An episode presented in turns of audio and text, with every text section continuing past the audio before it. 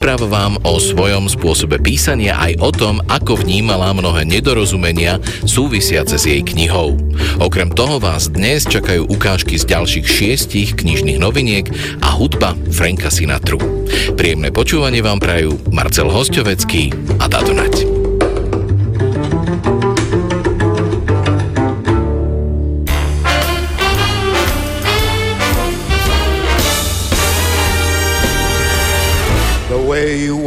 Your hat, the way you sip your tea, the memory of all that. No, no, they can't take that away from me. The way your smile just beams, the way you sing off key, the way you haunt my dreams. No, no, they can't take that away from me. We may never, never, never meet again on that bumpy road to love. But I'll always, always keep the memory of the way you hold your knife, the way we dance till three way you changed my life. Hey, no, they can't take that away from me. No, no, you, you can't, can't take that away from me.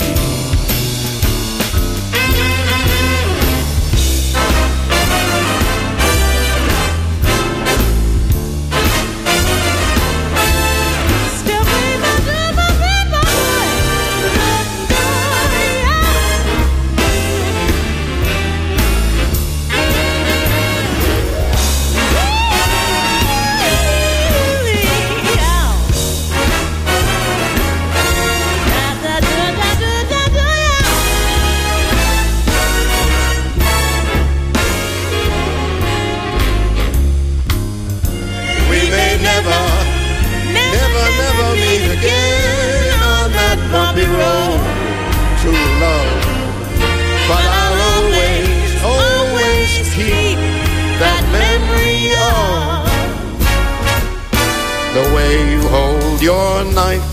And I love the way we dance till three. The way you've changed my life. Oh no, they can't take that away from me. No, they can't take that away. Baby, they can't take that away. No, they can't take that away. Oh,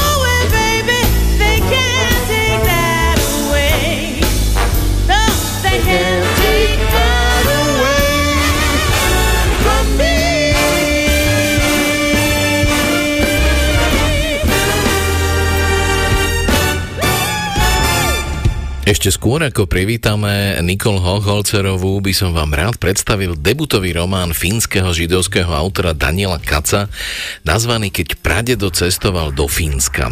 Daniel Kac má momentálne už 83 rokov a vo svojich dielách sa humoristickou formou zaoberá osudmi fínskych židov počas druhej svetovej vojny. No a na túto knihu som sa dosť tešil, keďže ma veľmi zaujali dve predchádzajúce autorové prózy, nemecký svínsky pes a zákony Antiho Keplera, ktoré som mal možnosť prezentovať počas autorovej návštevy na Slovensku približne pred 15 rokmi, dokonca na spoločnej akcii s Nórom Larsom Christensenom. A prvotina Daniela Kaca, keď práde docestoval do Fínska, opisuje osudy troch generácií jeho rodiny.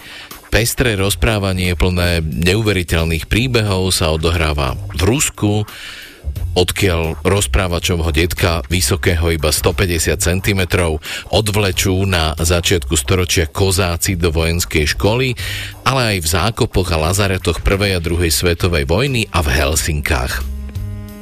Mladý detko Beno mal mnoho talentov s obľubou trúbil fanfári v tom najnevhodnejšom čase, v jednom kuse fajčil cigary a narukoval, hoci bol na boj príliš mladý. V druhej svetovej vojne prišiel takmer o prst, no nie v boji, ale v protibombovom kryte, keď sa Rabinovi pošmikol nôž pri obriezke Benovho syna. Nasledujúca ukážka hovorí o jeho zoznámení so starou mamou. Ukážku z knihy Keď pradedo cestoval do Fínska vám v preklade Zuzany Drábekovej prečíta Kamil Mikulčík. Nikdy som sa nedozvedel, čo babičke prebleslo hlavou, keď Bena poprvý raz zazrela na móle v helsinskej Katajanokke. Moja babička bola totiž dosť vysoká žena. Hlavou jej pravdepodobne vyrili veľmi rozporuplné myšlienky. No, potom, že fotografie neklamú, podviedli ma. Taký strašne malý, ako len musel trpieť, bude potrebovať veľa nehy. Hm. Keby bol aspoň trošku väčší, aký môže byť jeho... No ale veď aj malý v posteli narastie. Budem ho môcť vôbec objať? Detko zbledol, pred očami sa mu zatmelo, v slúchách mu búšilo. Som to ale somár, s týmto som nerátal. Všetko je stratené. Prišiel som o ňu skôr, než som ju stihol mať, pomyslel si zdrvený. Mlčky a nehybne na seba hľadeli asi pol hodiny. Dáv odmietol cárov dekret. Okolo nich behali uličníci a vykrikovali vulgárnosti. Lenin plánoval v Curichu veľké veci. Medzi nimi prešiel s hrmotom nákladný vlak. Oni sa ani nepohli. Kto urobí prvý krok? Ktorým smerom?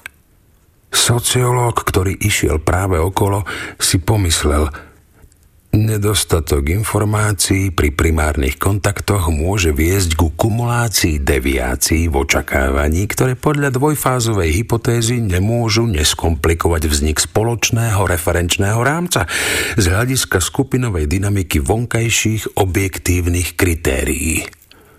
Vrhol zlostný pohľad na Bena, babičku ľútostivo šťuchol do brucha bambusovou paličkou, pokrčil plecami a pobral sa preč. Detko sa pohol prvý. V tejto situácii to bol jediný správny ťah. Chránil si krídlo koňom a pešiakom ohrozil kráľovnú.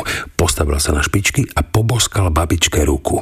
Podržal jej dlaň chvíľku vo svojej, pozrel na ňu smutnými očami a po celý čas dramaticky mlčal. Zrazu jej pustil ruku, urobil tri kroky vzad, postavil sa do pozoru a zasalutoval. Rýchlo sa obrátil, ako by chcel skryť slzy a vedený inštinktom rázne vykročil smerom k námorným kasárňam, plášť za ním vial, šabľu vliekol po zemi. Ohromená babička zostala na mole. Sledovala vzdialujúcu sa detkovú postavu, ktorá akoby postupne rástla a vzpriamovala sa. Možno bola trochu zalúbená. Celý mesiac detko nedal o sebe vedieť. Bol však pevne rozhodnutý, že babičkinu lásku získa stoj čo stoj. Babička na ňo urobila hlboký dojem a nielen svojou výškou. Bola to nádherná žena. Blondínka s vyhrnutým nožtekom, v očiach srdečnosť a ústa plné zubov. Detko vymýšľal zložité a dramatické plány. Babičke pošle e, rysie mláďa, ktoré bude pripomínať mladého leva. Na obojku bude mať zlatými písmenami vyrité jeho meno. E, Beno. Je to inteligentná žena, pomyslel si menovec Rysa. Pochopí symboliku. Malý a meký, ale v hrudi srdce leva. E, vlastne Rysa. Nie, nie, nie. Babičku radšej nenápadne sotiť do mora pri helsinskom trhovisku a, a potom ju zachráni. Prípadne do vody hodí babičkin horisa a zachráni ho. Áno. Alebo keď mláďa vyrastie, zachráni babičku pred rysom. Pomyslel si zúfalo, k tejto žene sa tak ľahko nepriblížim. Beno sa obával, že nech by urobil alebo povedal čokoľvek, Babička ho vysmeje. O týždeň detko napájal v Tülujskom zálive nedaleko Karamzinovho domu Mendelsona a dúfal, že zazrie záblesk z auróry. Hlavou mu však vírili aj iné myšlienky. Ako sa priblížiť k plavovlasej žene s vysokou hruďou, po ktorej práhlo jeho srdce. Beno nechal konia, aby sa voľne brodil v trstí, sadol si do trávy a zapálil si. Pri šúľaní cigarety uvažoval – na ženu vždy možno urobiť dojem, len treba nájsť najvhodnejší spôsob. Že by som predsválal okolo nej, stojac na rukách na chrbte konia? Alebo jej pod oknami zahrám na kornete serenádu? Prípadne jej urobím prednášku o Maimonidovom výklade Talmudu. Alebo mám zabiť generálneho guvernéra? Čo by si o tom myslela? A myslí vôbec? Ženu, ktorej chcete zaimponovať, musíte najprv spoznať. A práve v tom je ten problém. Ako sa mám s ňou zblížiť? Ach, nevidím nejaké východisko. Ja som hladný. Detko roztržito nasledoval tučnú divú kačku, ktorá sa cez trávnik kolísala k pobrežnej promenáde. Chvíľu tak išli husým pochodom. Detko myslel na babičku. Kačka pridala do kroku. Detko si odpásal remeň z nohavíc. Spomenul si na sen o žene. Divá kačka preklzla popod ohradu na cestu. Detko urobil z opasku slúčku. Vo sne rozopol milovanej podprsenku. Nasledoval divú kačku na cestu. Opatrne jej hrízol bradavky. Divá kačka sa vydesila. Detko si olízal pery a zamyslený hodil slúčku kačke na krk. Tá znervoznela a divoko trepotala krídlami. Vo chvíli, keď detko vsunul dlaň medzi zamatové brucho a hodvábne nohavičky, divá kačka zasičala a vrhla sa detkovi k nohám. Benovi sklzli nohavice k členkom. Detko sa nahneval a zatiahol slúčku. Tákanie zmlklo, krídla sa ešte párkrát zatrepotali, prísun kyslíka do mozgu sa prerušil, oči vystúpili z hlavy, detkovi sa pred očami ako súvislý film blesku rýchlo premietol celý kačací život. Beno zdvihol hlavu a uvidel, ako po ceste k nemu prichádza žena. Lapá dých a v očiach má slzy. Babička! Zastala dva metre od detka a divej kačky. V trstí šuchotal kôň. Z diálky doliehal rytmický pochod štrajkujúcich robotníkov. Malý, smutný vojačík s nohavicami na pol žrde, zadrhnutá divá kačka, láskavá, milovaná žena, morský kôň, vojenský trestný zákon, dekabristi. Nie je ľahké byť židom.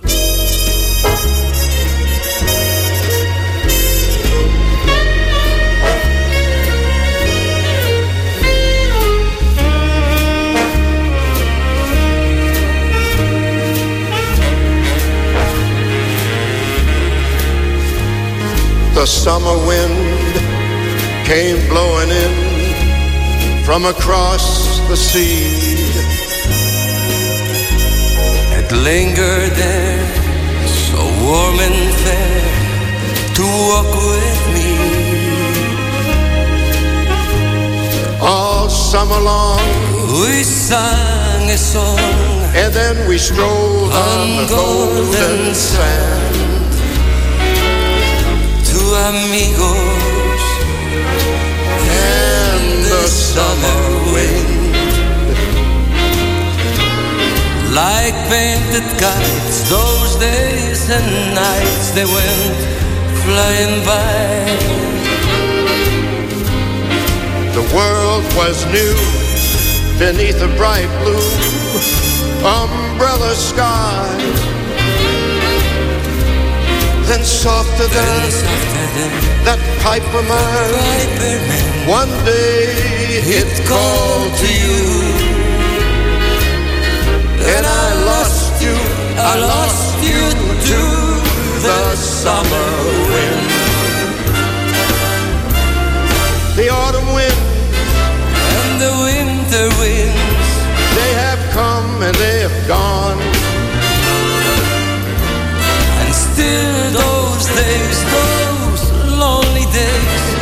they go on and on. And guess who sighs his lullaby, lullaby. to all the nights that never Never, end. never, my fickle friend. The summer wind. The summer wind. The summer wind. Vientos de the summer wind.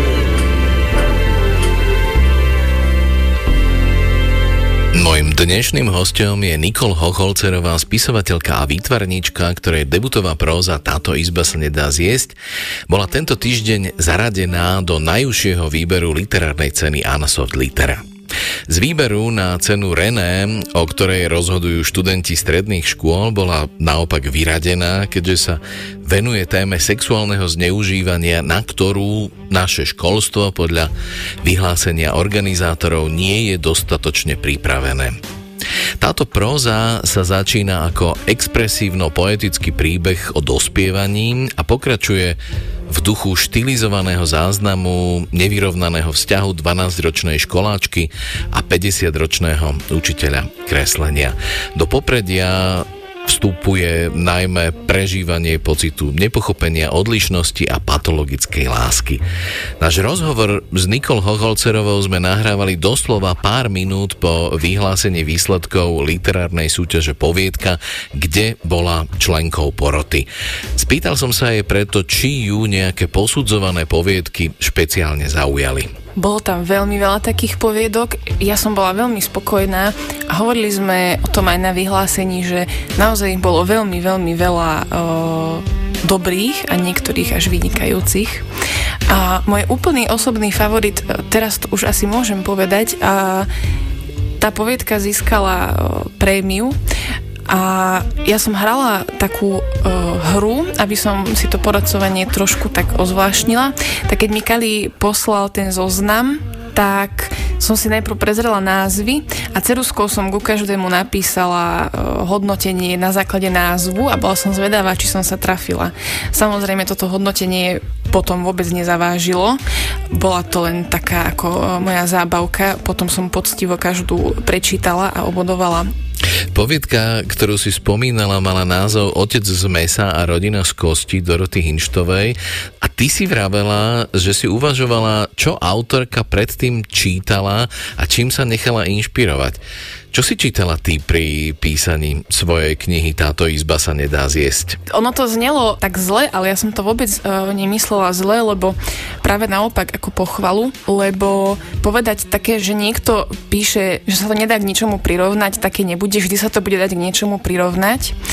A to je práve to zaujímavé, keď tých vplyvov je viac a v tej novej pôvodnej tvorbe sa skombinujú. Už keď to vychádzalo, tedy nie, ale ja som čítala v tom čase Aglaju veterany. Čítala som ešte iného rumunského autora, ktorý určite to sprzním, ale volá sa uh, Mircea Kartarescu.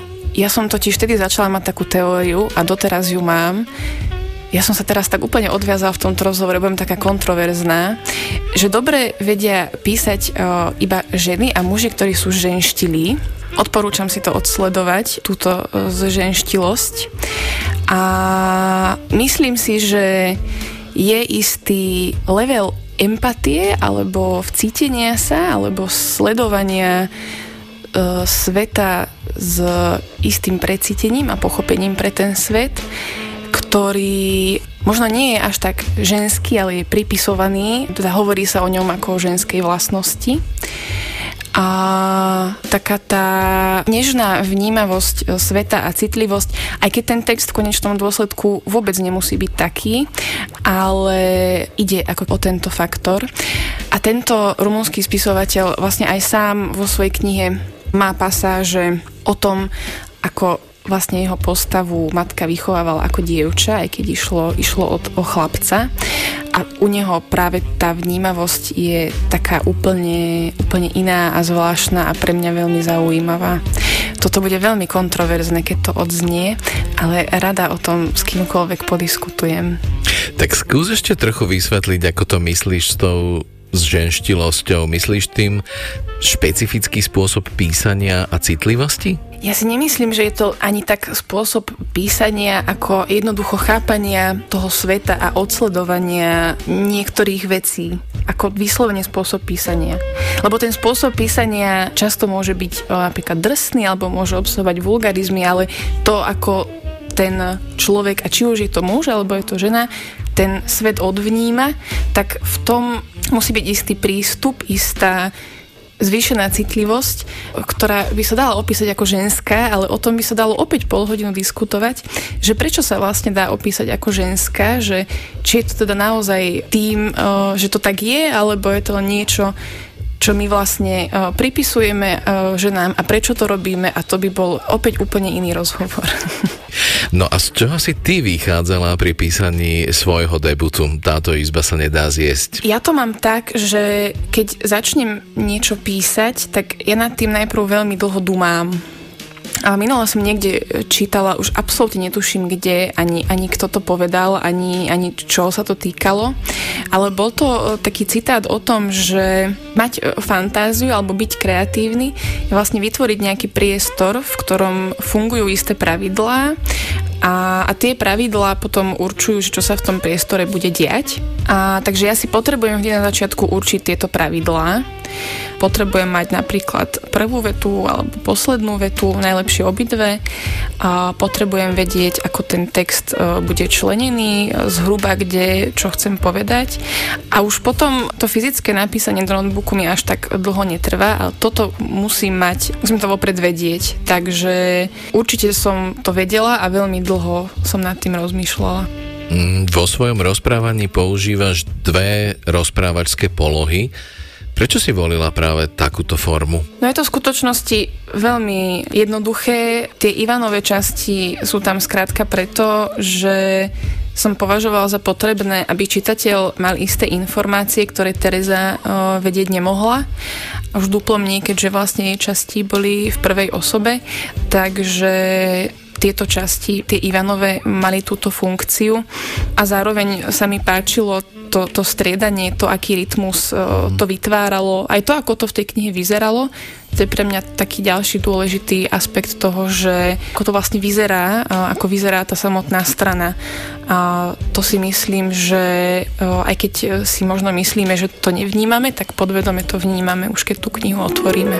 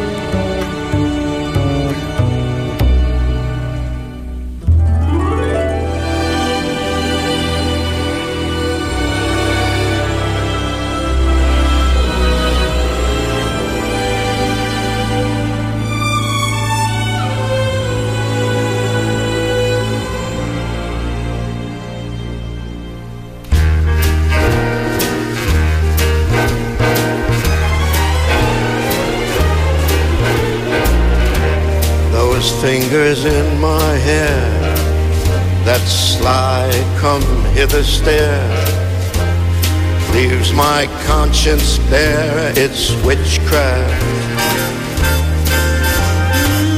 And I've got no defense for it. The heat is too intense for it. What good would common sense for it because it's witchcraft. That wicked witchcraft. And although I know it's strictly taboo. When you arouse the need in me My heart says yes indeed in me Proceed with what you're leading me to Stop though that wouldn't happen And it's such an ancient pitch, one that I would never switch. Because there there's no nicer witch than you.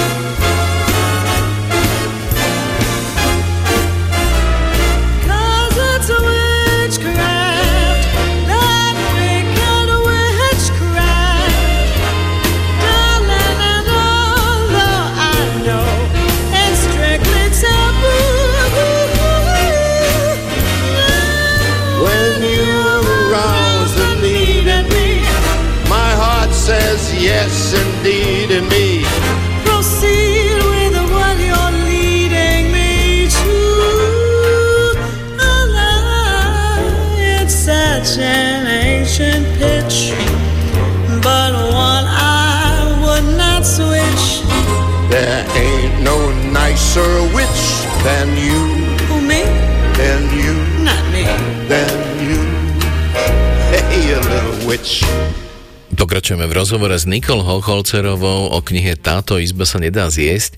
Ako si vysvetľuješ, že aj mnohí recenzenti dostatočne neodčítali, že ide o príbeh sexuálneho zneužívania a brali to len ako príbeh patologickej lásky? Ja si to nevysvetľujem, lebo si to neviem vysvetliť. Veľmi sa mi páčila reakcia, ktorú som dostala prednedávnom, že vlastne ten e, príbeh, to, čo sa v ňom deje, aj keď si človek odmyslí tie čísla, ktoré označujú vek, tak by stále išlo o, o toxický vzťah, o, o nie dobrý vzťah. A, takže preto mňa prekvapilo, že to niekto neodčítal. A je to skôr pre mňa e, veľmi smutné, že niekto si teda takto predstavuje lásku, lebo naozaj, aj keď si odmyslíme ten vek, tak tam sú scény, kedy dochádza nejakému núteniu alebo presviečaniu k pohlavnému styku. E, Je tam, e, je tam nevera, sú tam klamstvá, čiže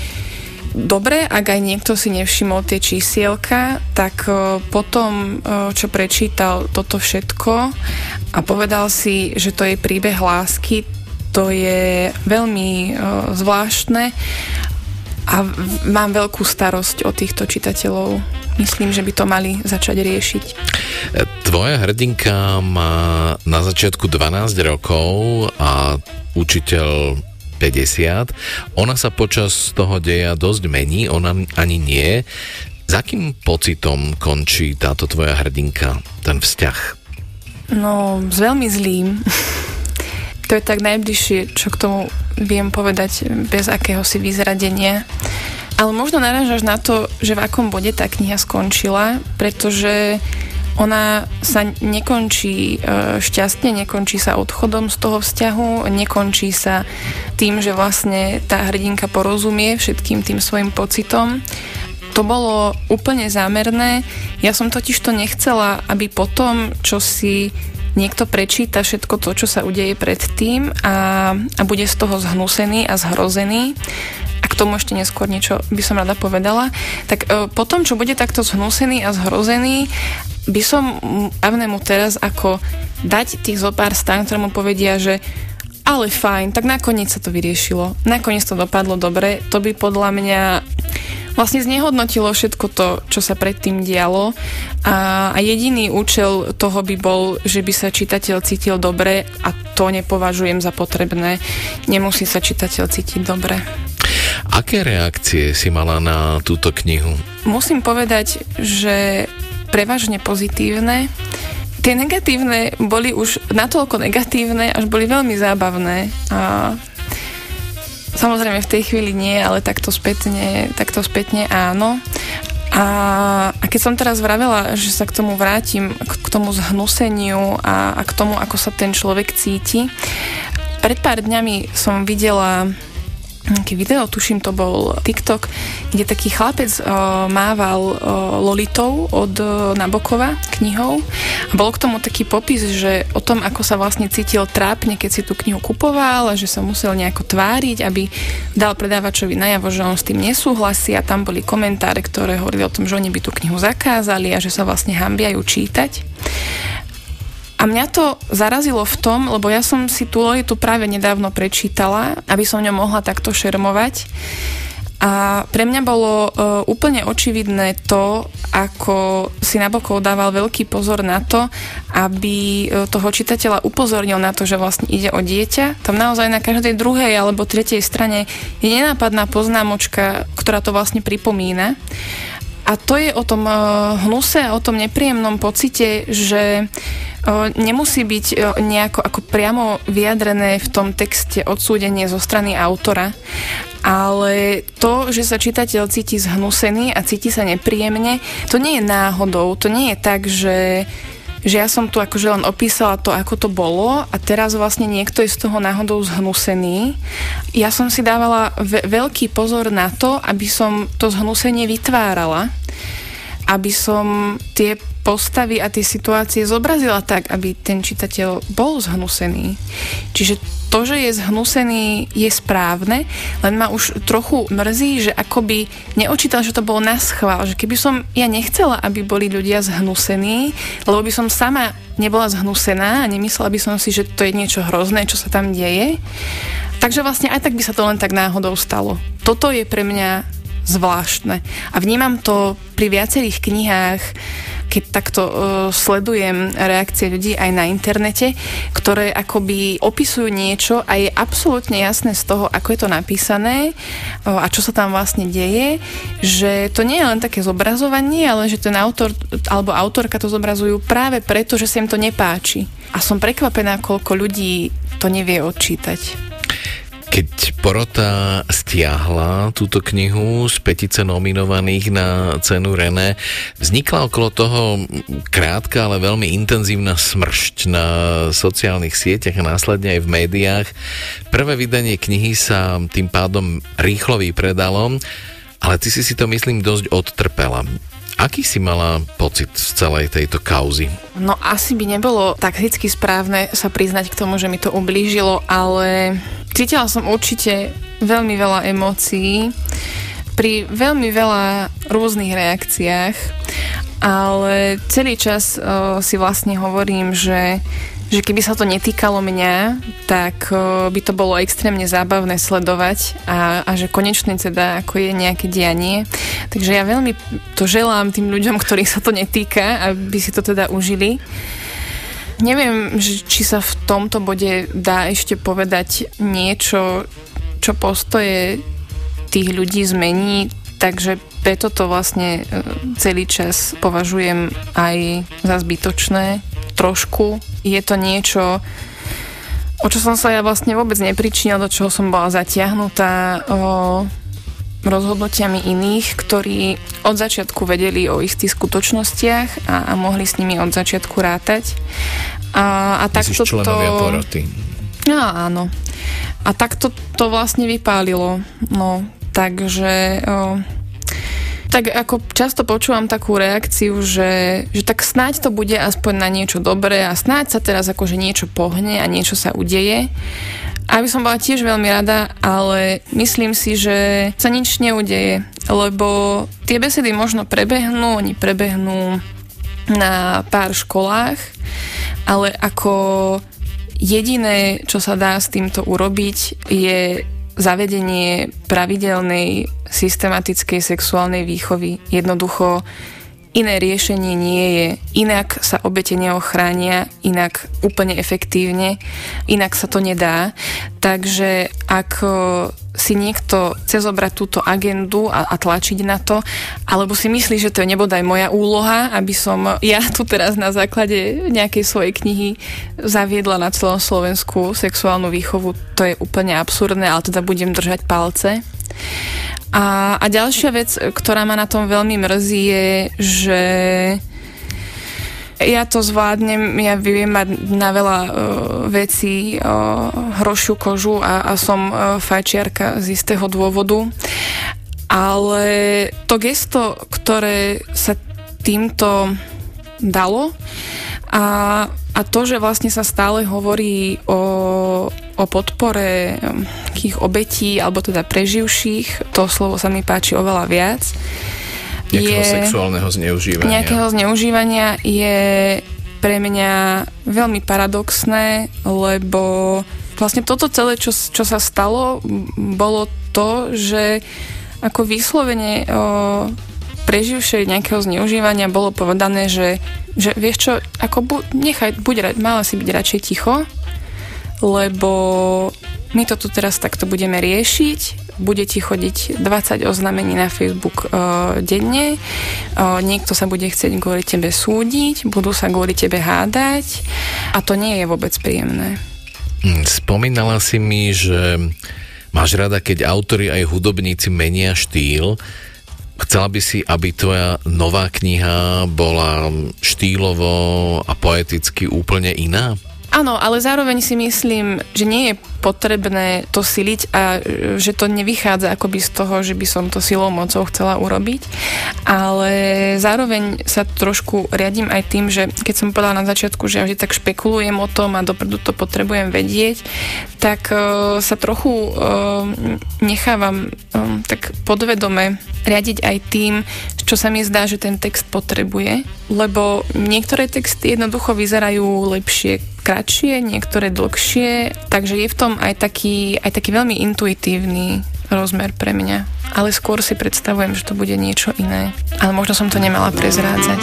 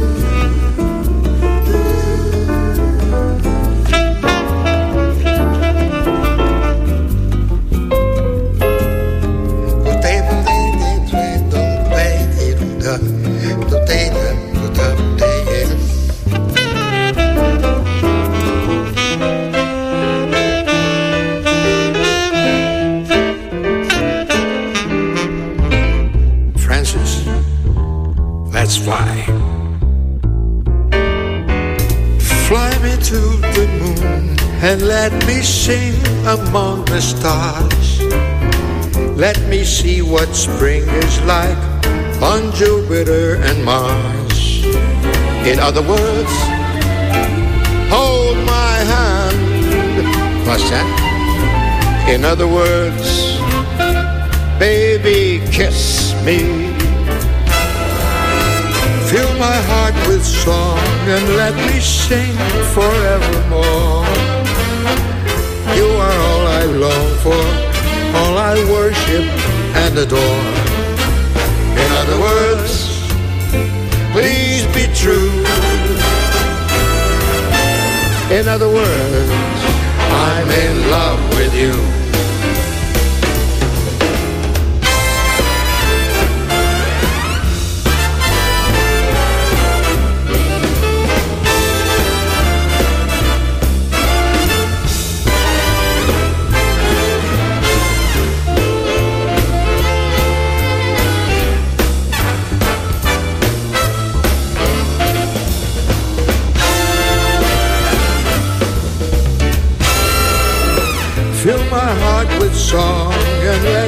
Me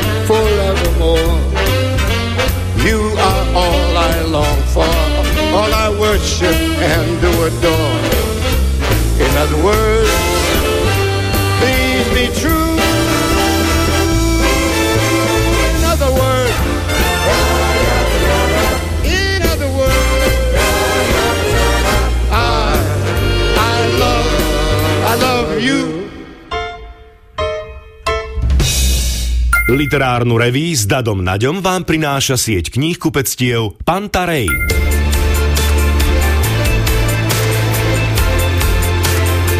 Rádio Slovensko Barbarine ruže Radosť v podobe 25 nádherných ruží rozdávame aj na jeseň. Už viete, koho potešíte výnimočnou kyticou?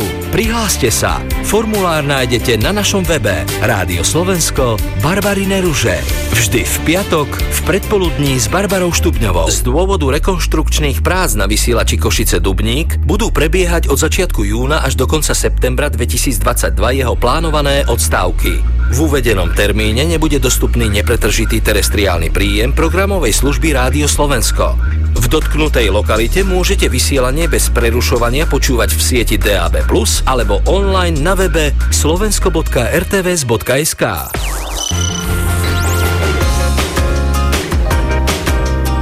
Rádio Slovensko, svet hudby. Historky z nahrávacích štúdií, zaujímavosti o interpretoch a piesne s príbehom. Hudobník, spevák a producent Laco Lučenič vás pozýva na veľkú jazdu svojim svetom hudby. Počúvajte zajtra o 23. Rádio Slovensko. Rádio Slovensko, Slovensku. Ich príbeh vás chytí za srdce. Domov sme odchádzali s domácou plúcnou ventiláciou, kyslíkom, vývodom brúšku. Pomôžte ľuďom, ktorí sa ocitli v neľahkej životnej situácii. Jednotlivé príbehy nájdete na slovensko.rtvs.sk. Darcovskú SMS bez diakritiky v tvare DMS, Medzera, ľudia ľuďom posielajte na telefónne číslo 877. Pomôžete tak sumou 2 eurá. Ďakujeme.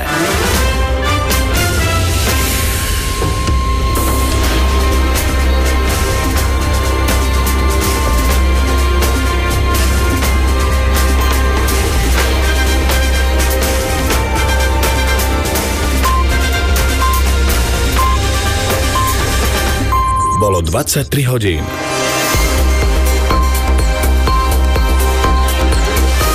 Správy RTVS.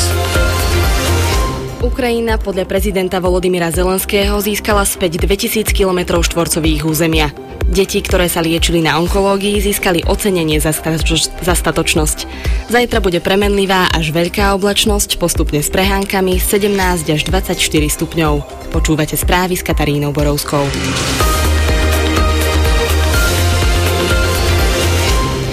Ukrajinský prezident Volodymyr Zelenský oznámil, že ukrajinskí vojaci za tento mesiac získali pod kontrolu 2000 km štvorcových územia. Vyhlásil, že ruská armáda robí správnu vec, keď sa rozhodla zutekať pred ukrajinskou protiofenzívou. Ruské ministerstvo obrany potvrdilo, že stiahuje jednotky z kľúčových častí Charkovskej oblasti, kde ukrajinské sily počas uplynulého týždňa výrazne postúpili. Spojené štáty podpísali zmluvy v hodnote takmer 1,4 miliardy dolárov na doplnenie zásob zbraní, ktoré americká armáda posiela na Ukrajinu. Z čiastky pôjde približne 350 miliónov na doplnenie rakiet Javelin, 620 miliónov na rakety Stinger a 33 miliónov dolárov na systémy HIMARS. Rozhodnutie zvýšiť úrokové sadzby o bezprecedentných 75 bázických bodov bolo nevyhnutné a správne tvrdí guvernér Národnej banky Slovenska Peter Kažimír. Podľa neho na raketovo rastúce ceny energií nemá eurozóna dosah. Mnohí špekulujú a budú špekulovať o tom, kde vidíme neutrálnu sadzbu, respektíve na akú úroveň budeme sadzby zvyšovať. Diskusie na túto tému sú predčasné. Ako hlboká je rieka, zistíme len keď túto rieku prebrodíme. A my sme ešte poriadne ďaleko od druhého brehu. Prioritou je podľa neho razantne pokračovať v normalizácii nastavenia menovej politiky. A ako zasiahne rozhodnutie Európskej centrálnej banky bežného Slováka? Matej Dobiš z finančného kompasu odpovedá, že v krátkom čase môžu komerčné banky pôsobiace na Slovensku ďalej zvyšovať svoje úrokové sadzby. Trh už rátal s nejakým navýšením, čiže priamo to nemusí súvisleť s tým, že všetky hypotekárne úvery sa teraz budú zdražovať, ale je tam ten predpoklad, pretože Európska centrálna banka tým, že navýšila úrokovú sadzbu, zároveň povedala, že mieni aj v oktobri navyšovať opäť úrokovú sadzbu. Deti, ktoré sa liečili na onkológii, ocenili zastatočnosť v rámci podujatia Oslava hrdinstva. Stojí za ním nezisková organizácia Deťom s rakovinou a klinika detskej hematológie a onkológie Národného ústavu detských chorôb. Záštitu nad ním prevzala prezidentka Zuzana Čaputová. Na sociálnej sieti zdôraznila, že starostlivosť o detských onkologických pacientov je na Slovensku na vynikajúcej úrovni. Deťom zaželala šťastie, radosť a veľa zdravia.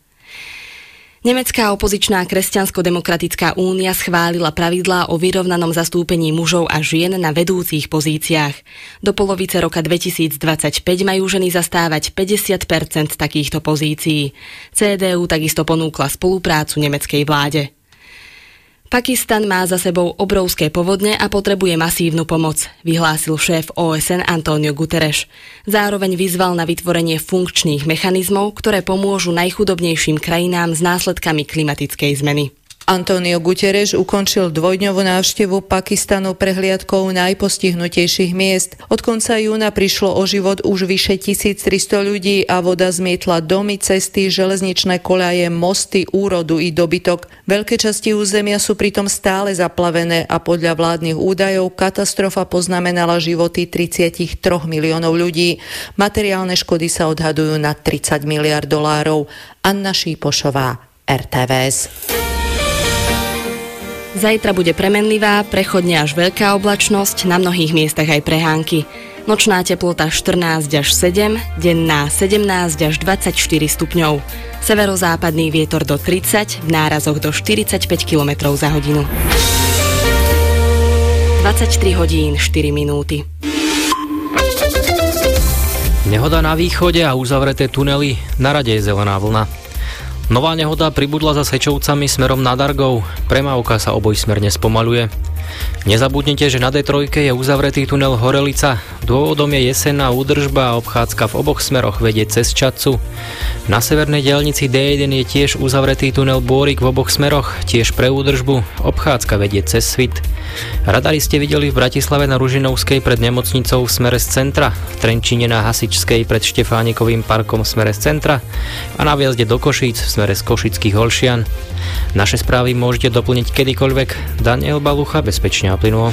Zelená vlna 0800 900 800. Literárnu reví s Dadom Naďom vám prináša sieť kníh kupectiev Pantarej.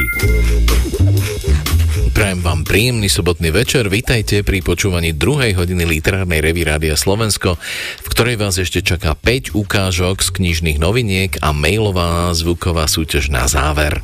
Teraz si ešte vypočujte tipy na čítanie spisovateľov Nikol Hochholcerovej, Daniela Heviera a Viliama Klimáčka. Naposledy som čítala e, štvoricu nových kníh, e, ktoré vydal Koloman Kertes Bagala.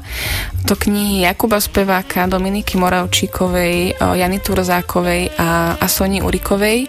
A ja sa veľmi teším aj z toho, že vyšli takto pokope. Bude veľmi zaujímavé prečítať si ich štyri naraz a možno to, to vytvorí nejaký iný pocit z toho čítania, pretože tie štyri knihy sa podľa mňa vynikajúco doplňovali a fungovali aj navzájom. Objavil som talianského autora Donata Carisiho a knihu Súd duší. Je to taká kombinácie mystiky a zároveň ale aj trošku racionálne a vedecky podložených možností. Autor vyštudoval kriminológiu a behaviorálnu vedu, takže nie je to celkom iba jeho fantastika. Táto kniha je taký thriller, kde sa mieša povedzme náboženstvo, církev, vatikánske prostredie, ale úplne ináč ako to písal povedzme Dan Brown, čiže o, o niekoľko tried vyššie aj po literárnej a štilistickej stránke. Kniha má názov Smrť sa skrýva v detailoch a tie detaily sú v tej knihe veľmi dôležité. Súd duši od Donata Carisiho. Volá sa Uranová, je to od e, mladej českej autorky mystický príbeh z Jachimova a jeho podzemia, kde tečie zvláštna protoplazma obohatená uránom, ktorý sa tam v 50. rokoch ťažil politickými väzňami a z tejto protoplazmy a e, z mŕtvych ľudí vznikla táto metaforická zvláštna hmota, ktorá oživila jednu už dávno mŕtvú e, ženu, ktorá sa prevtelila do tela ďalšej ženy, ktorú príde hľadať jej manžel z Veľkej Británie. Je to veľmi zaujímavý, pekne napísaný mystický príbeh, kde sa tá minulosť skvelo prelína s dneškom. Tak to boli čitateľské typy Nikol Holcerovej, Daniela Heviera a Williama Klimáčka. Nasledujúca ukážka bude z knihy, ktorá vychádza až v októbri, ale neodolal som, aby som vás na jej vydanie upozornil. Ide o román An Lan Dan, britského autora Chinu Toma Mivila. Jeho tvorbu plnú fantastických a nadprirodzených motívov poznáme z českých prekladov takmer kompletnú, ale v Slovenčine vychádza po prvýkrát. China Mivil býva zaradený do skupiny označovanej ako New Weird, ktorá originálne reinterpretuje mnohé motívy hororovej literatúry, čiže rôznych duchov, upírov a podobne. Roman Anlan Dan je príbehom dvoch dospievajúcich kamarátok Zany a Dýby, ktoré okolo seba vnímajú množstvo podivných udalostí, tie sa dejú najmä okolo Zany a spoločne sa viac menej náhodou dostanú cez portál do paralelného Londýna, do, do nelondýna, kde už na Zanu v podstate čakajú, pretože je šuazi, čiže vyvolená a iba ona môže zachrániť ten nelondín pred hrozivým smogom. Kniha odkazuje na Alicu v krajine zázrakov, ale aj na Nila Gaimana a je určená rovnako dobre dospelým ako tínejdžerom. Ukážku z románu An Landan od Čajnu Mivila vám v preklade Barbary Zigmundovej prečíta Boris Farkaš.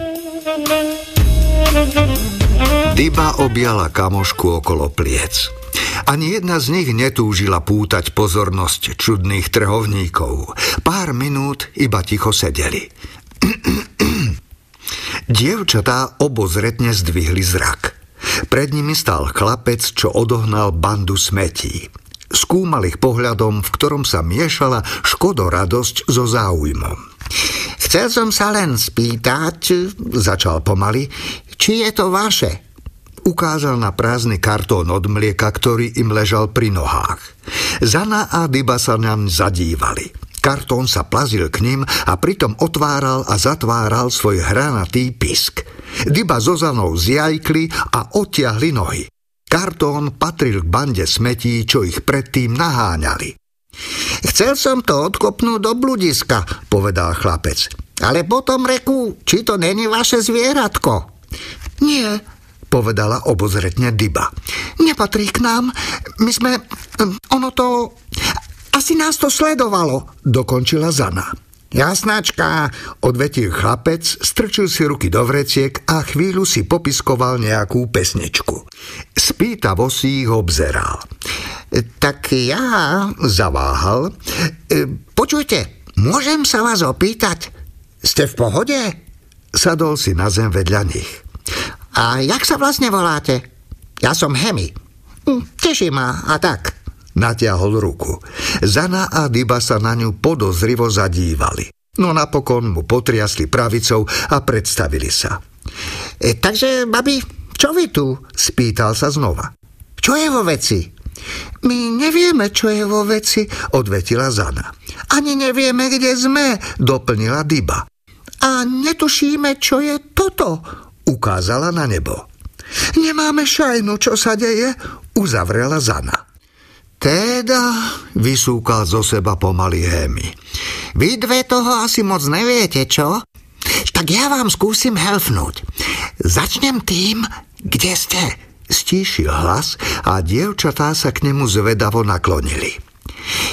Toto mesto sa volá, zašepkal pomaly, Anlandan. Dievčatá sa márne snažili vysomáriť z toho, čo im povedal. Hemi sa vyškieral. Anlandan, zopakoval.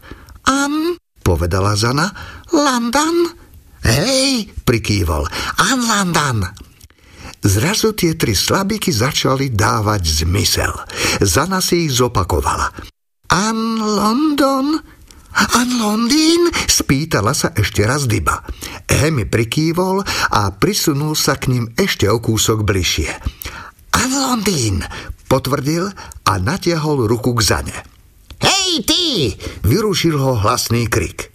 Zana, Dyba aj Hemi vyskočili. Kartón od mlieka zapišťal, ako by zo seba vytlačil všetok vzduch a schoval sa za Dybu. Stál pred nimi pán s ihelníkom na hlave a jeho kovové vlasy hádzali odblesky na všetky strany. Neopováž sa, kričal návrhár knihooblečenia. Zmizni odtiaľto! Hemi vyskočil, zahromžil a obdivuhodne rýchlo prekľučkoval pomedzi nohy okolo idúcich hĺbšie do davu, až sa celkom stratil. Čo to robíte? skríkla Zana. Ten chalan nám pomáhal. Pomáhal, zapochyboval pichľavý pán. Vieš vôbec, kto to je? Veď on je jeden z nich. Jeden z koho? Z duchov. Dyba a Zana naň ho zízali. Dobre počujete, prikývol. Je to duch z duchovian a snažil sa k vám dostať čo najbližšie však. Videl som, ako vás chce chňapnúť. No, nepočuli sme ho dobre, tak sme sa k nemu naklonili, odvetila Dyba. Aha, vedel som to. Keby som prišiel čo len o minútku neskôr, už by vás mal v moci. Presne o to im ide. Zúfalo hľadajú telá. Ovládnu vás ani okom nemyhnete. Zákerní šuškavci. Chcel ma ovládnuť? Veru tak? Alebo teba? Kývol hlavou na Zanu. Prečo si myslíte, že sa s vami rozprával, ha? Ale veď on má telo, namietla Zana. Potriasol nám rukou. Pána s jehelníkom na hlave to trochu zmiatlo. No, áno, áno, tento má akési telo. Ak mám byť úplne presný, tak je to poloduch. Ale nenechajte sa oklamať tým, že predstiera, že je z mesa a kosti ako vy. Kradne telá tak ako všetci jeho príbuzní. Ešte, že som sa vás vybral hľadať, poznamenal láskavým tónom. Robil som si o vás starosti. Povedzme, že chápem, že nechcete využiť úžasnú príležitosť získať celkom nový odev, ktorý vás doslova obalí vzdelaním. Keď videl, ako sa tvária, s veľkou námahou prerušil svoje táraniny. Prepačte, na tom nezáleží. E, všimol som si, že vyzeráte veľmi vystrašene a tak som sa chcel uistiť, že ste v pohode. Zana sa zadívala do davu. Kde to sme? spýtala sa. Ako to myslíš? Nechápal ihlovlasý pán. Veď na kšeftárskom predsa. Sme na kšeftárskom trhu. Adam, nechceš povedať, že si tu ešte nikdy nebola? A toto je čo? Skôr, než sa Zana stihla spamätať, načiahol sa a zobral jej z ruky preukážku. Vráte mi to! skríkla. Pichliač vyvalil oči na kartičku a potom na Zanu. Ješkové ihličky, zhýkol. Nečudo, že si popletená, veď ty vôbec nie si odtiaľto. Ty si švázi. Trhovníci naokolo zhýkli. Za nás dybou sa na seba pozreli a potom sa rozhliadli. Medzi ženami a mužmi v nevierohodných rovnošatách sa stále vyskytovali aj čudnejšie bytosti. Pani, ktorá vyzerala ako skovu a kto si v predpotopnom potápačskom skafandri s ťažkými čižmami a veľkou mosadznou prílbou s priezorom z tmavého skla. Všetci do jedného zízali na zanu. Pre pána, pre mňa, ozval sa kto si vystrašene. Ja odpadnem, to je švázi. Ale, namietala Zana, ja o tom nič... Počkaj, povedal pán so špendlíkmi na hlave a poobzeral sa. Musíme byť opatrní a odviesť ťa do bezpečia pre istotu. Okolostojaci prikyvovali a tiež sa obzerali. Neverím, že si ozaj prišla a doviedla si si aj kamošku. Zdvorilo kývol hlavou smerom k dybe. Ale na rozhovory ešte bude čas. E, teraz odtiaľ to zmiznime. Uf, povedal potápačovi. Choď pozrieť cestovný poriadok. Vieš, kam treba ísť, aj ako sa tam dostať. Potápač namáhavo prikývol a odkráčal. Ja zatiaľ vychystám švázy a jej kamušku, e, teda dodal zdvorilo a nervózne, ak s tým bude súhlasiť aj všetci ostatní. Prebehol zrakom hlúčik poslucháčov. Nikomu ani slovo. Pšt, toto je naša príležitosť. Okolo stojaci prikyvovali. Ak ráčiš ísť so mnou, vychystám ťa. Bude mi cťou ťa odprevadiť. Zana mlčala, no on pokračoval. Takže súhlasíš, to je ozaj super. Vlastne sme sa ešte nepredstavili. Ty si švázi a ako som povedal, je to pre mňa česť. Koniec vety vychrlil tak rýchlo, ako by to bolo jedno slovo. Je to pre mňa čest. Ja som Obadaj Fink, módny návrhár, majiteľ firmy Obadaj Fink Design. Možno si o mne už počula. Viem, že o knihooblečení asi nie, ale možno o jedlej kravate? E, ani to? A, a, alebo o nohaviciach pre dvoch? He? E, stále nič? E, nevadí, nevadí. Každopádne, som ti k službám.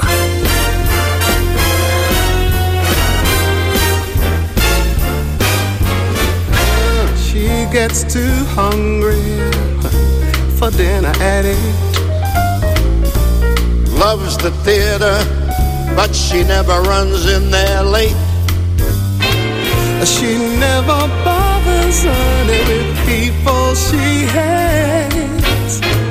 And that's why the lady is a champ. Doesn't like dice games with barons or earls. Yeah, she won't go to Harlem in ermines and pearls. She will not dish that good with the rest of those girls. That is why this chick uh-huh. is a champ. I see. She loves the free, free, fine, fine, lovely wind in her hair. Life without care.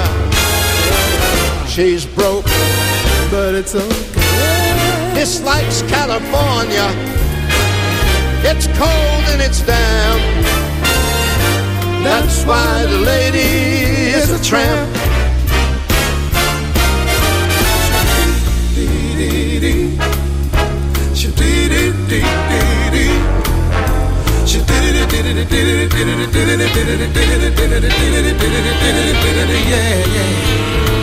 No matter what they lay on her, she only does what she wants to. And that's why they call the girl a tramp. She gets too hungry to wait for dinner at eight.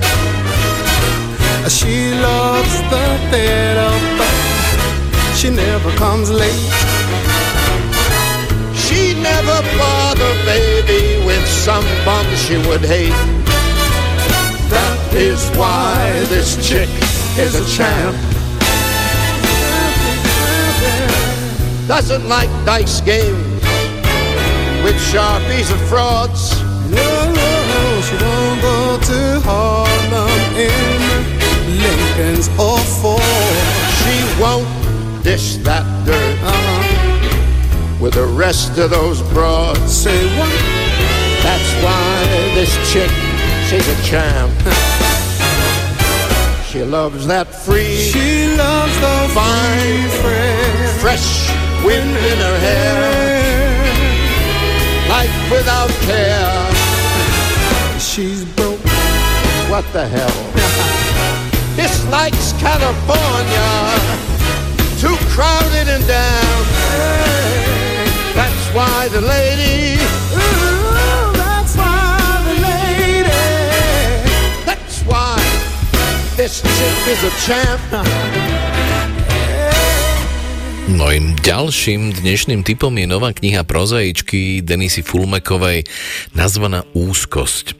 Jej témou je vyrovnávanie sa s fenoménmi, ktoré nepôsobia a teda ani nie sú veľmi veselé, zostarnutím a zomieraním. Rozprávačka Arleta je autorkino literárne alter ego. Uvedomuje si, že je za pomyselnou polovicou života, je matkou, manželkou, dcérou, kamarátkou, spisovateľkou.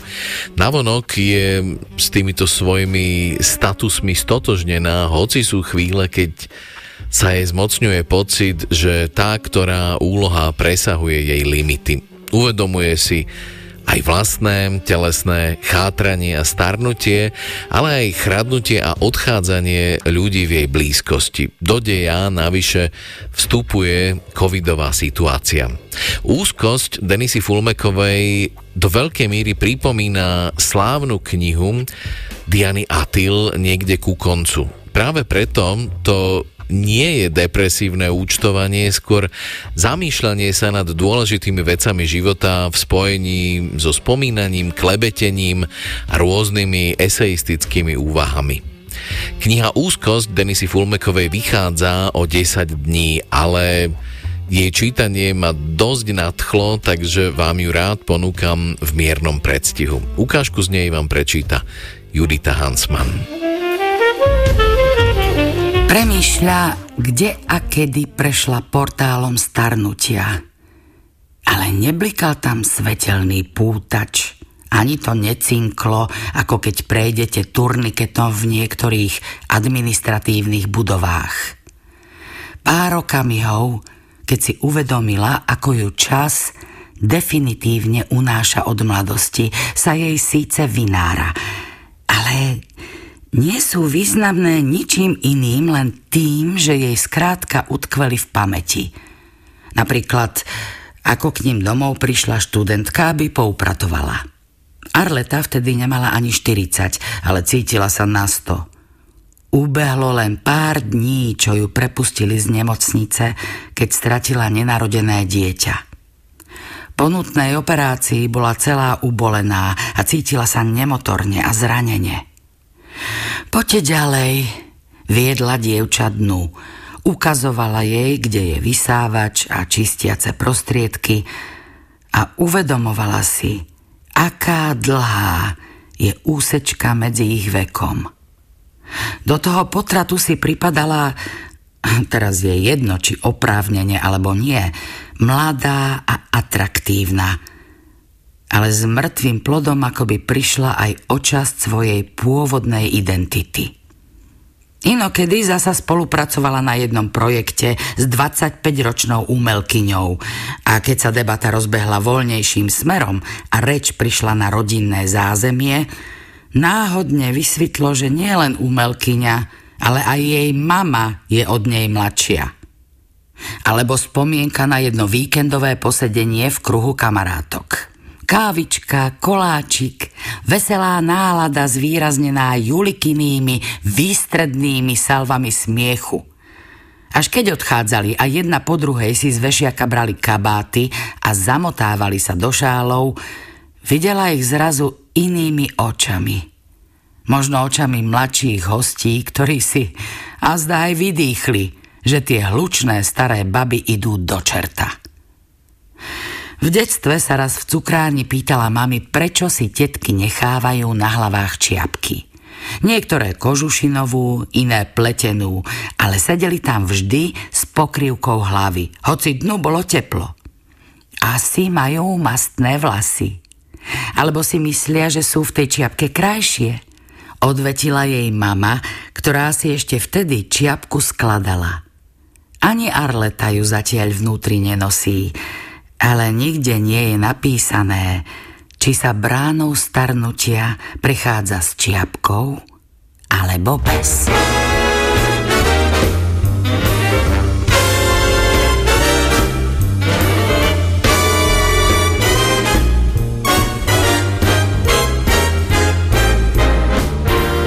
My kind of town, Chicago of town Chicago is. My kind of people too. People who they all smile at you and each time I roam Chicago is it's calling me home Chicago is town that'll never, ever let you down. It's my, it's my kind, kind of town.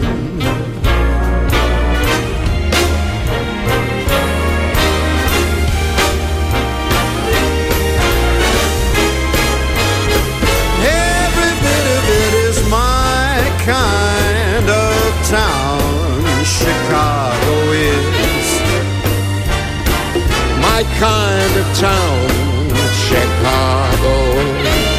Yes, my kind of razzmatazz.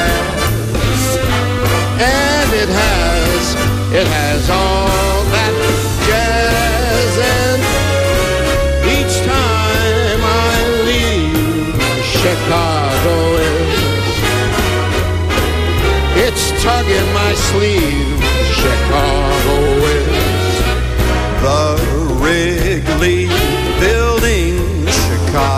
Is The Chicago Cubbies. Chicago. Hey, don't forget them socks. One town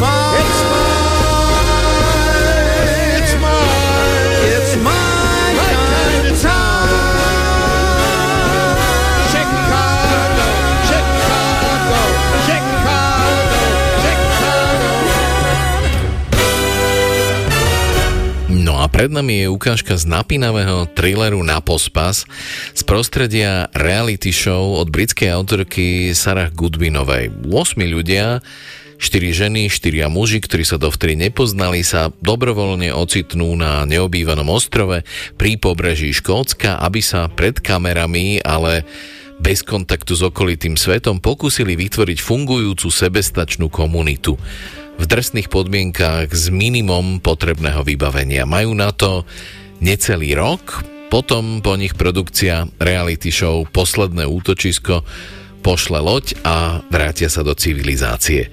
Netrvá však dlho a súťažiacim sa tento sociálny experiment načisto vymkne z rúk. Namiesto toho, aby ťahali za jeden povraz čoraz častejšie vznikajú medzi nimi rôzne roztržky, utvárajú sa rôzne účelové spoložu- sp- spojenectvá, napätie na ostrove sa vystupňuje do krajnosti, keď v stanovenom termíne žiadna loď po osadníkov nepríde. Počiatočné antipatie väčšiny voči samotárskej medy, ktorá do žiadnej skupiny nezapadla, napokon prerastú do otvoreného nepriateľstva a medy s hrôzou zistuje, že má proti sebe sedem na všetko odhodlaných zúfalcov. Ukážku z románu Sarah Goodwinovej Na pospas vám v preklade Aleksandry Rupeltovej prečíta Zuzana Jurigová Kapráliková. Čakanie bolo zdlhavé. Rozhodla som sa, že sa trochu poprechádzam, aby som sa zahriala. Na konci nábrežia som si vydýchla. Konečne sama. Vítaná zmena po namáhavej ceste. Kľakla som si, vytiahla som z ruksaka pletenú čiapku a nasadila som si ju. Keď som váhala, či si nemám obliecť ešte jeden sveter, spoza skalnatého výbežku sa vynorilo plavidlo. Zdalo sa mi príliš malé. Určite to nebol odvoz, na ktorý sme čakali. Keď sa priblížilo, uvidela som staršieho chlapa s červenou tvárou, golier modrej kombinézy časom vybledol do siva. Vyskočil z člna, vyťahol ho na breh a začal vykladať rybárske siete. Mrvili sa v nich kraby ako obrovské pavúky. Snažili sa nájsť cestu von. Dobrý deň, pozdravila som ho, keď zdvihol zrak a všimol si ma.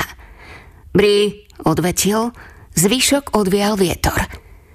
Chvíľu som ho pozorovala z diaľky. Potom ma premohla zvedavosť a pobrala som sa za ním. Prepáčte, neviete, kedy dnes premávajú lode na ostrov Bujtseš? Jedna tu už mala byť, čakáme na ňu. Kývla som smerom k ostatným. Vyprázdnil sieť, vystrel sa a prekvapene pokrútil hlavou. Tam nič nechodí, vyhlásil. Mal ešte silnejší prízvuk než taxikár, ledva som mu v burácajúcom vetre rozumela. Ale poznáte ten ostrov? Je tu nedaleko? Spýtala som sa, obávala som sa, či som jeho názov vyslovila správne. Je tu, ale nepovedal by som, že nedaleko. Tá striga by človeka ľahko pripravila o loď. Striga? Nevedela som, či som dobre počula. Potiahol nosom. Bujtseš, galské slovo, znamená striga. Podľa toho je ostrov pomenovaný. Od detstva o ňom počúvam. Otec ma ním strašil. Vraj, keď sa priblížiš k jeho brehom, nikdy ťa nikto nenájde. Stroskotáš na skalách. Ježi baba ťa schytí a uvarí si z teba polievku. Nevedela som, čo na to povedať. Samozrejme, neverila som na čarodejnice, ale skaly a stroskotanie, mm, to znelo dôveryhodne. Zovrelo mi žalúdok, premkli ma obavy. Chlapík si to všimol, usmial sa a opäť pokrútil hlavou. Sú to len bájky, moja pekná, ale more netreba podceňovať. Pokúsila som sa opetovať úsmev. Potom som sa ešte raz zahľadela na horizont. Nič. Ani loď, ani matný obrys pevniny. Ostrov odtiaľto nebolo vidieť. Znovu som sa otočila k rybárovi. Vzal vedro s krabmi a vošiel do najbližšieho domčeka. Očividne usúdil, že už mi venoval dosť času. Strhla som sa. Kto si ma poklepkal po pleci? Bola to Zoe. Ponúkla mi čokoládovú tyčinku. Dáš si? Nie je mliečná, ale dá sa. Som hladná ako vlk. V penzióne, kde som prespala, nemali vegánsku stravu. Tak som na raňajky zjedla len kúsok hrianky. Čo by som teraz dala za chlieb s hranolčekmi? Bola som vďačná za ten kúsok čokolády. Naposledy som jedla na pumpe. Nebolo to ideálne, ale lepšie než nič. Človek si nenavyberá. Samozrejme, že by som dala prednosť pečenému mesu so všetkým, čo k nemu patrí. A na záver by potešil rýžový nákyp s nastrúhaným muškátovým orieškom, aký mama piekla v nedeľu. Práve som chcela navrhnúť, aby sme zavolali na kontaktné číslo uvedené v liste, keď ticho prístavu prečal klaxón. Dolu vrškom sa k nám rútilo nové SUV 4x4.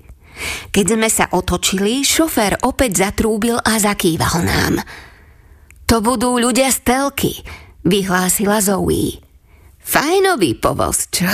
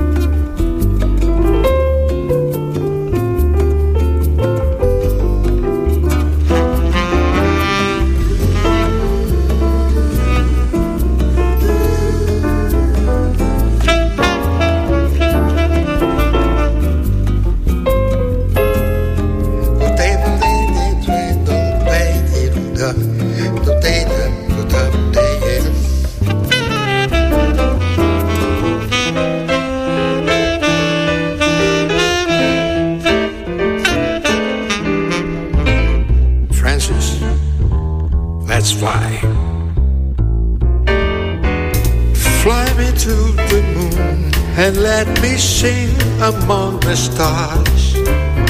Let me see what spring is like on Jupiter and Mars. In other words, hold my hand. What's that? In other words, baby, kiss me. Fill my heart with song and let me sing forevermore. You are all I long for, all I worship and adore. In other words, please be true. In other words, I'm in love with you.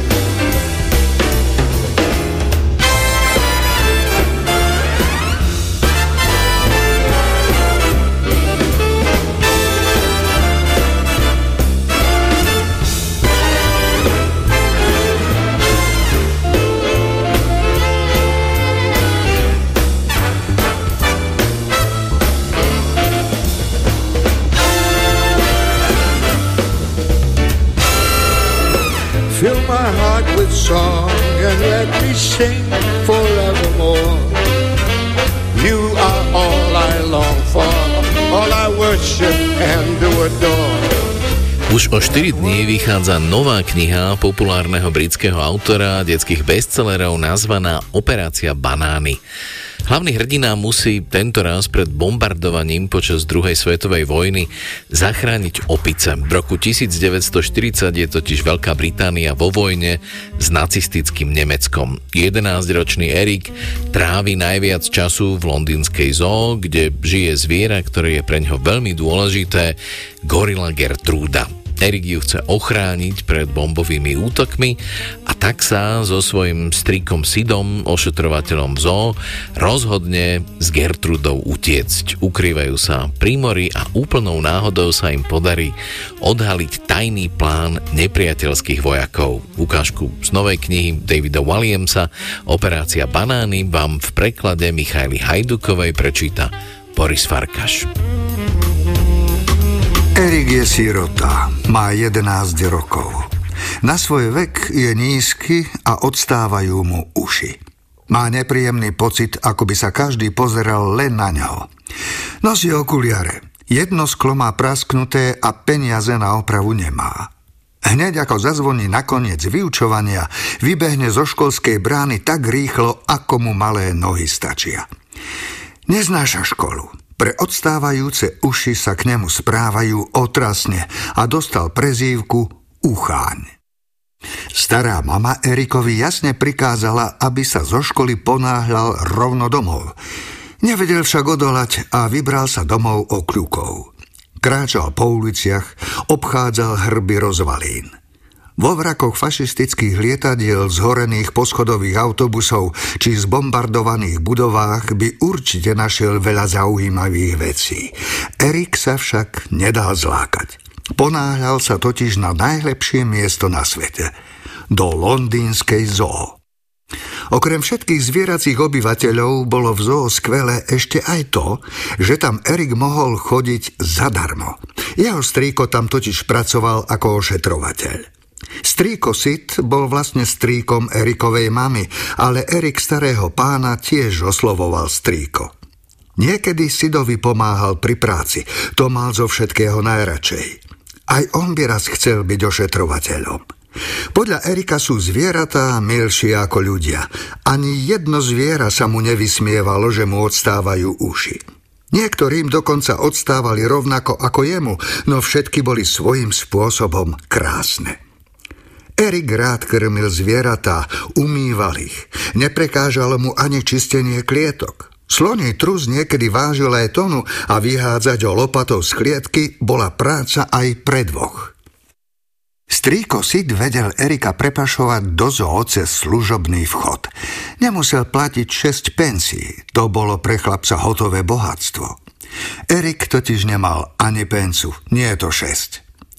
A tak každý deň presne o štvrtej stál pri služobnom vchode. Potajomky, ako pri vojenskej operácii, trikrát zaklopal. Klop, klop, klop. Potom ticho čakal, až kým nezačul hú, hú.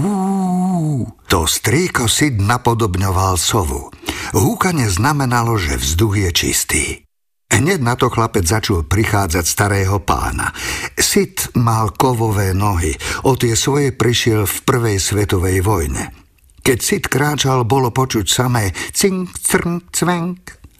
Heslo, šepol starký, ukrytý z druhej strany brány. Cingilingi, zaznela odpoveď. Sit s chichotom otváral bránu. No poď, rýchlo. Deti sa mi vysmievajú, lebo mi odstávajú uši. No, podľa mňa ich máš úplne normálne. Starý pán prehmatal Erikove odstávajúce uši. Erik sa rozosmial. Nedovol tyranom, aby ťa zlomili. Dôležité je toto. Sit si poklepal po hrudi. Si úžasný chlapec. Nezabúdaj na to. Budem sa snažiť. Nemáš v škole nejakého kamaráta?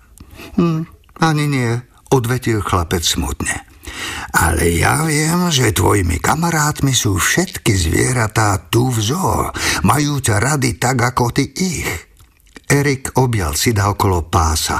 Hlavu si pritlačil na jeho veľké okrúhle brúcho. Uú, vykrikol Sid a zamával rukami ako tučniak, ktorý chce vzlietnúť. O, prepáč, strýko, vždy zabudnem na tie tvoje protézy. Nič to. Aspoň ma budeš môcť dať do zberu, keď zomriem. Žartoval Sid. Erik sa usmial.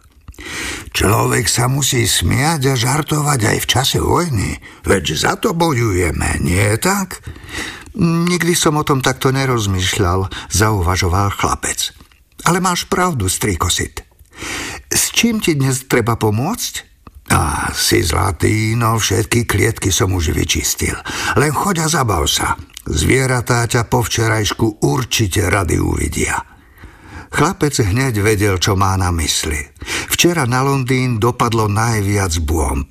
Nemecké letecké sily Luftwaffe spustili na mesto najhoršie bombardovanie od začiatku vojny. Hneď po poplachu som zobudil babku. Už dobre nepočuje. Viem, viem. Je hluchá ako poleno. Bol som v pyžame a babka v nočnej košeli. Bežali sme k stanici metra Blackfriars. Strávili sme tam noc priamo na nástupišti a s nami aj stovky iných ľudí. A aké to tam bolo? Zaujímalo strýka. Stavím sa, že tam bol hluk a ruch. A smrad. Už som zažil aj príjemnejší nočľah. To verím. Ale aspoň ste boli aj so starou mamou v bezpečí. A kde si sa ukryl ty? Ja? Nuž, keď mi z protileteckej obrany nariadili, aby som sa skryl do bunkra, utekal som do zoo. Musel som sa predsa postarať o zvieratá, utíšiť ich. Chlapec si predstavil, ako asi trpeli. Zamračil sa. Ako to znášali? Robil som, čo sa dalo, ale bomby padali jedna za druhou. Bum, bum, bum. Obávam sa, že tvoja priateľka to znáša najhoršie. Výbuchy pri bombardovaní jej robia veľmi zlé. Bola ako zmyslov zbavená. Chlapec so strachom pregogol. Idem radšej rovno za ňou. Choď. Viem, že ju nik nerozveselí tak, ako ty.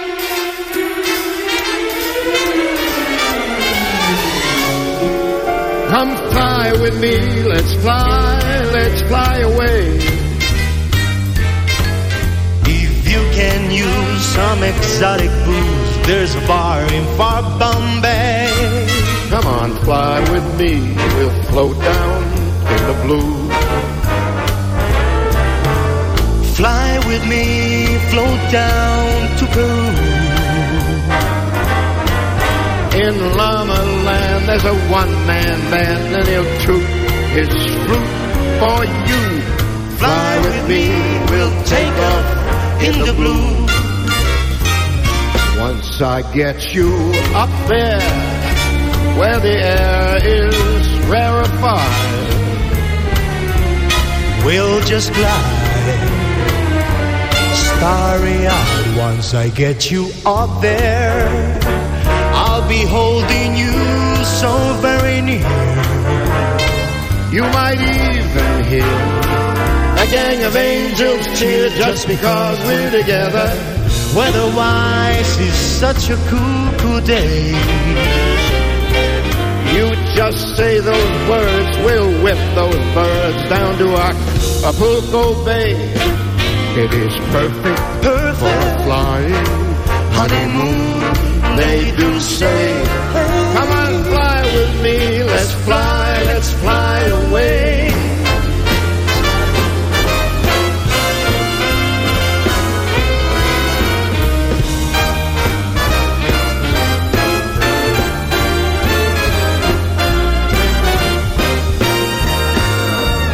Zaujímavým spôsobom zoznámenia sme dnes v prvej ukážke začali a bizarným spôsobom aj skončíme. Na záver pre vás mám ešte ukážku z románu Iskra od Vicky Landovej, ktorá opisuje zoznámenie spôsobené zámenou batožiny. Ukážku vám v preklade Andrej Vargovčíkovej prečíta Lucia Vráblicová.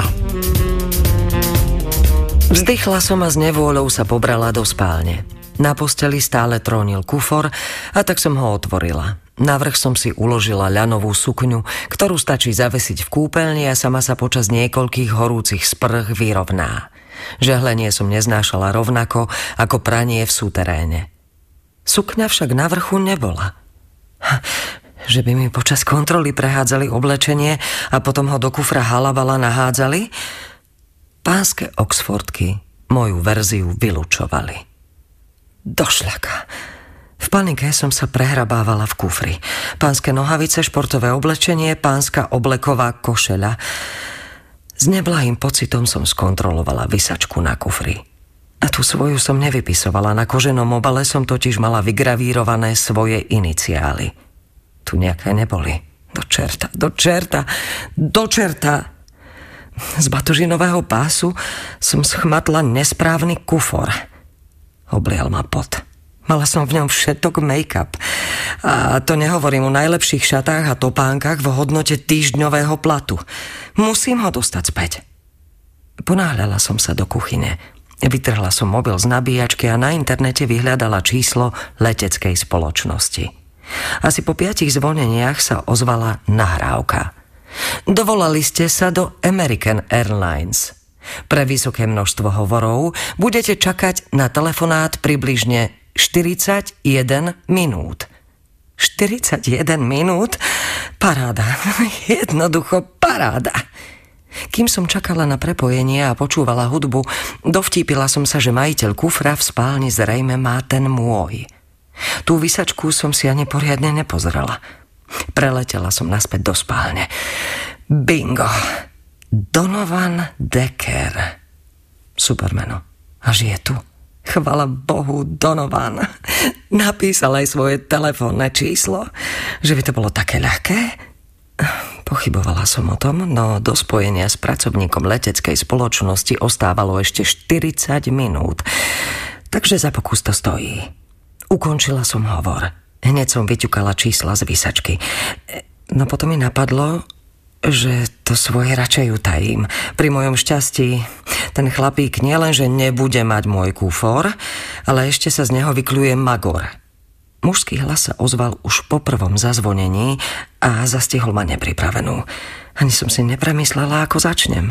Uh, zdravím, som Otm a asi mám váš kúfor. To je teda rýchlosť. Hovorili sme spolu len pred dvoma minútami. Asi ma považoval za zamestnankyňu leteckej spoločnosti. Nie, nie, nie. Ehm, nepracujem pre aerolínie. Dnes ráno som sa vrátila z cesty. Až doma som si všimla, že som si vzala nesprávny kufor. Aké máte iniciály? Iniciály? No hej, viete, prvé písmeno krstného mena a prvé písmeno priezviska. Prevrátila som oči. Ja viem, čo sú iniciály. Len nerozumiem, prečo sa pýtate. Jasné! Takže máte môj kúfor? Na vysačke sú vyrité moje iniciály. To závisí od toho, aké sú. Od prvé písmeno sedí. Moje iniciály sú AV. Takže naozaj ste tá zlodejka, čo mi potiahla batožinu. Uznávam. Neoverila som si vysačku na kufri, no urazilo ma, že ma nazval zlodejkou. Zlodej sme obaja, nie? Keďže vy máte moju batožinu.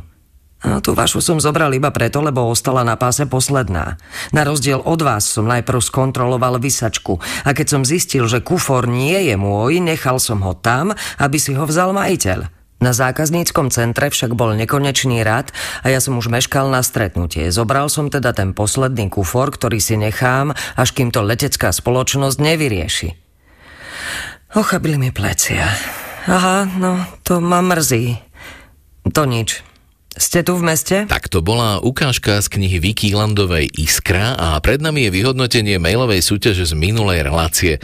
Mali ste nám napísať, aké knihy slovenských autorov alebo autoriek vyvolali silné reakcie, diskusie a vášne. Mirka Bajusová napísala, nuž asi najväčšie vášne vyvolala v poslednom čase kniha Nikol Hochholcerovej Táto izba sa nedá zjesť o nezdravom vzťahu medzi tínejdžerkou a jej o desiatky rokov starším učiteľom.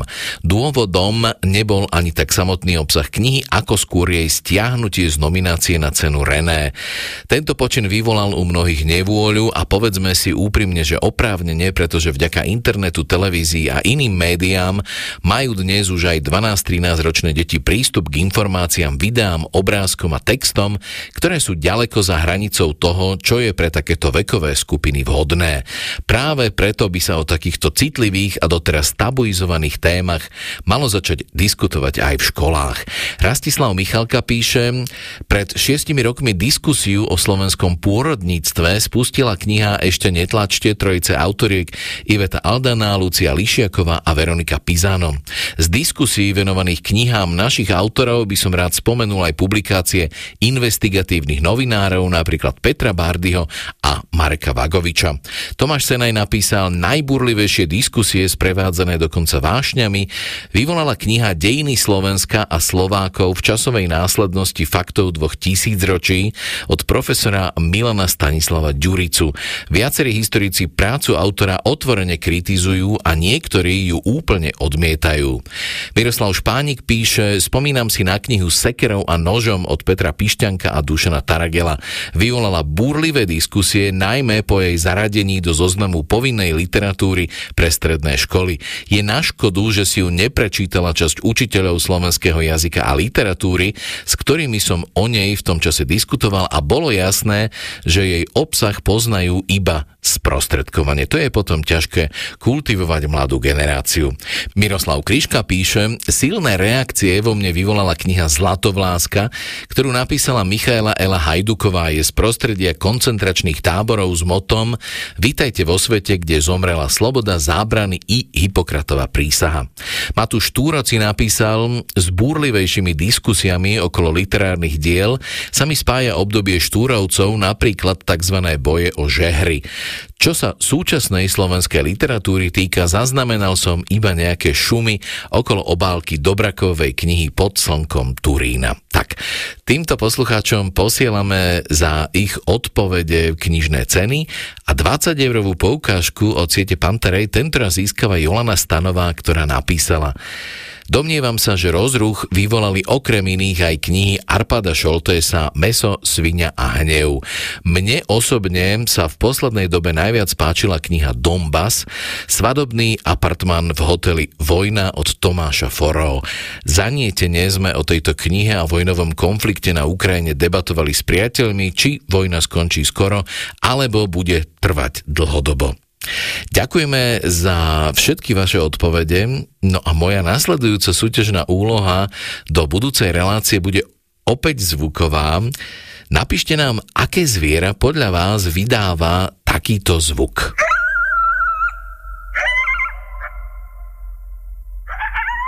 No znie to zaujímavo.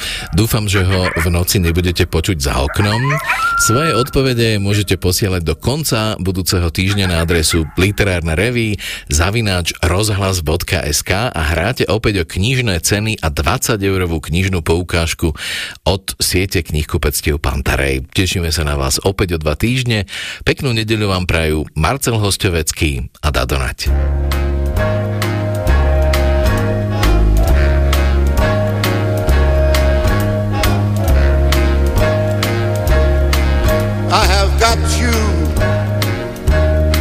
Under my skin. I've got you deep in the heart of me. So deep in my heart, you're really a part of me. I've got you under my skin. I have tried so to give in.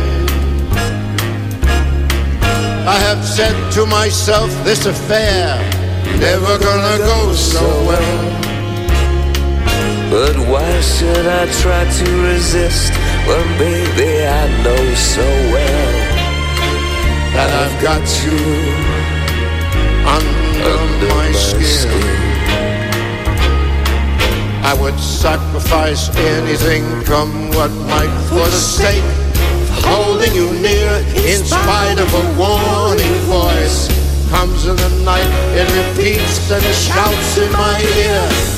Don't you know blue eyes you never can win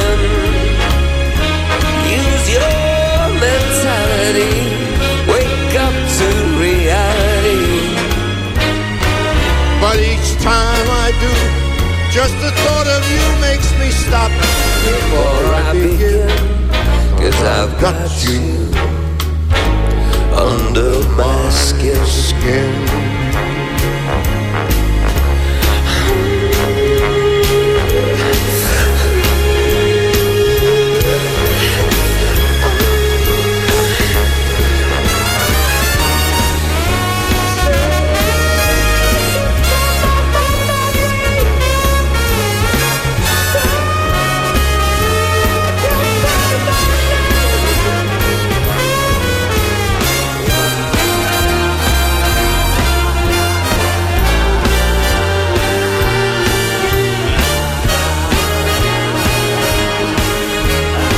Literárnu reví s Dadom Naďom vám prináša sieť kníh kupectiev Pantarej.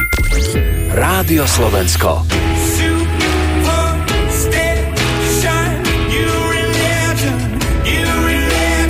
Každým hitom vyladené. Rádio Slovensko, Slovensku. Ich príbeh vás chytí za srdce. Tri operácie mala. Tie končetiny už vyzerajú teraz dobre, ale tým pádom, že má hypotóniu a parézu tých dolných končetín, musí veľmi veľa rehabilitovať. Pomôžte ľuďom, ktorí sa ocitli v neľahkej životnej situácii. Jednotlivé príbehy nájdete na slovensko.rtvs.sk. Darcovskú SMS bez diakritiky v tvare DMS, Medzera, ľudia ľuďom posielajte na telefónne číslo 877. Pomôžete tak sumou 2 eurá. Ďakujeme.